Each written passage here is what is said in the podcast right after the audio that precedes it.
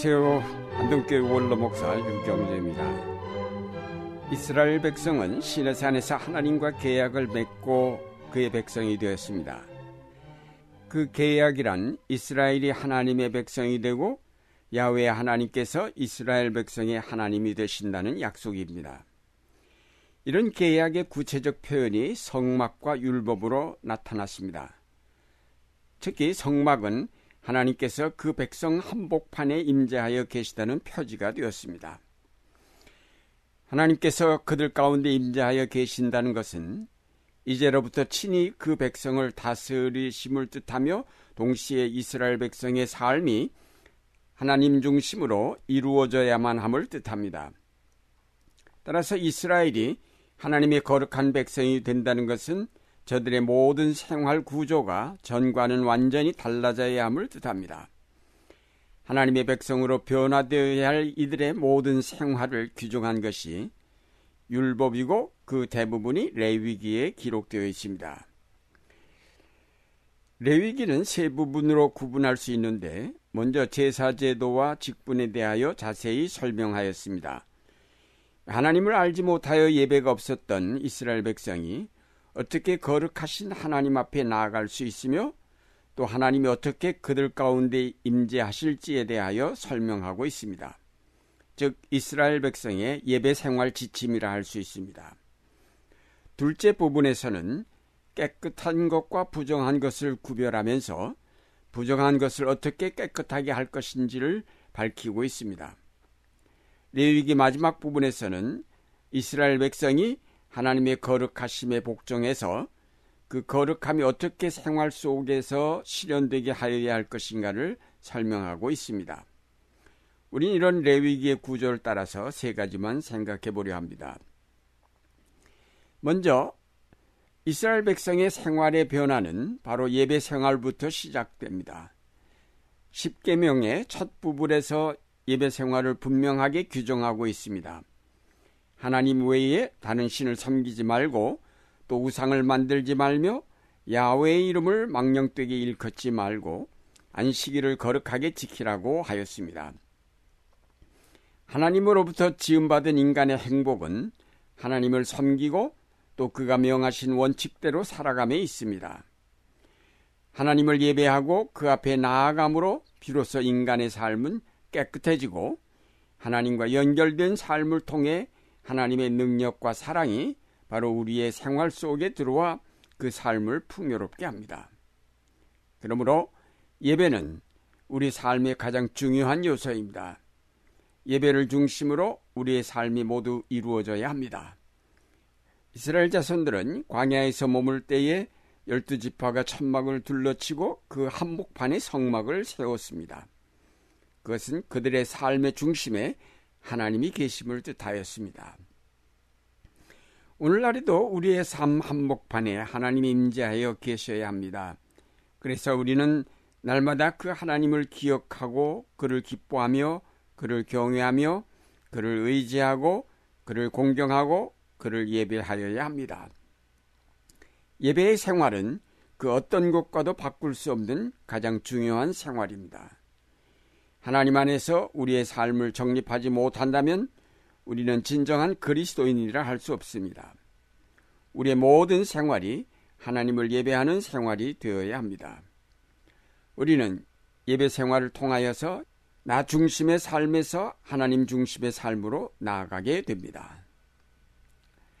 다음으로 하나님은 이스라엘 백성에게 성결한 생활을 명하셨습니다. 내가 거룩하니 너희도 거룩하라. 하나님의 이 요구는 너무나 당연합니다. 걸어가신 하나님을 만나려면 우리가 성결하게 되어야만 합니다. 그래서 이스라엘 자손들은 먹는 음식부터 깨끗한 것으로 구별하여 먹기 시작하였습니다. 부정한 음식을 먹어 몸을 부정하게 해서는 안 되었습니다.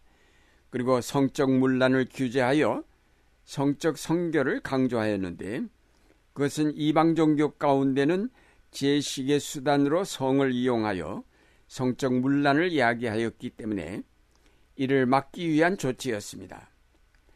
이스라엘이 하나님의 구별된 백성으로 하나님을 봉사하며 예배하기 위해서는 다른 종교 신앙에 물들지 않을 뿐 아니라 자신을 깨끗하게 성별하여야만 했습니다. 이 성결은 이스라엘에게 요구된 생활의 기본 원칙이었습니다. 오늘날 우리 신앙생활도 마찬가지입니다. 우리는 예수 그리스도의 피로 죄사함 받고 깨끗함을 얻었습니다. 그러므로 우리 생활을 깨끗하게 보존함은 대단히 중요한 우리의 임무입니다. 고린도전서 3장 말씀에 보면 다음과 같이 말씀하고 있습니다. 너희는 너희가 하나님의 성전인 것과 하나님의 성령이 너희 안에 계시는 것을 알지 못하느냐. 누구든지 하나님의 성전을 더럽히면 하나님이 그 사람을 멸하시리라. 하나님의 성전은 거룩하니 너희도 그러하니라. 이것은 영육을 아울러 성결케 하여야 한다는 말씀입니다. 탐욕적이고 사치스러운 생활은 결코 성결한 삶이 될 수 없습니다. 절제하고 검소하며 극기하는 생활로 성결한 삶을 이룩해 가야 할 것입니다.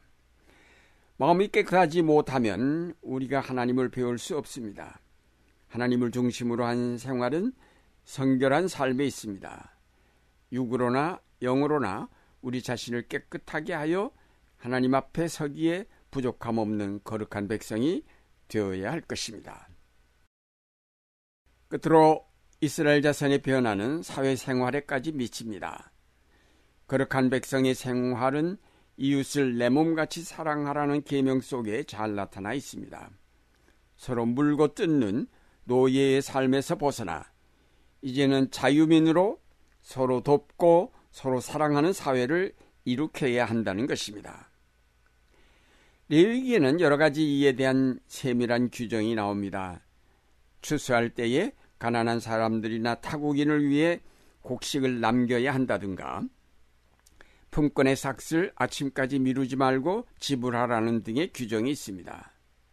불의한 재판을 해서도 안 되고 타국인을 학대하지 말라고 하였습니다. 가난한 자에게는 이자를 받지 말고 돈을 꾸어주라고 하였습니다. 이런 모든 계명이 거룩한 백성의 사회생활 규범입니다. 이웃을 내 몸같이 사랑하라는 말씀은 이기심과 권력이나 재물을 가지고 인간을 지배하는 모든 욕망을 정죄하고 있습니다.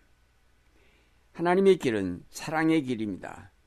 하나님께서 이스라엘 자손들을 구원하시어 그의 백성 되게 하심은 순전히 그의 풍성하신 사랑 때문입니다. 그래서 그 백성의 모든 생활은 이 하나님의 사랑에 기초할 것을 요구하셨습니다. 오늘날 우리가 거룩한 백성이 되었다고 하면서 우리 이웃에 대하여 무관심하거나 사랑하지 않는다면 우리는 거짓말쟁이가 됩니다. 이웃을 위하여 십자가를 지신 예수 그리스도의 사랑 때문에 우리가 구원을 얻었다면 우리가 이웃을 위하여 봉사하고 희생하여야 마땅할 것입니다. 우리가 이웃을 사랑하는 것은 어떤 목적이 있는 것이 아닙니다. 내가 받은 사랑 때문에 무조건 이웃을 사랑하지 않을 수 없습니다.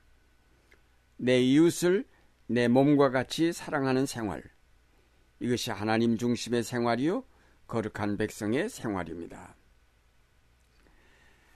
사랑하는 여러분, 고린도전서 10장 말씀에 그런즉 너희가 먹든지 마시든지 무엇을 하든지 다 하나님의 영광을 위하여 하라라고 하셨습니다.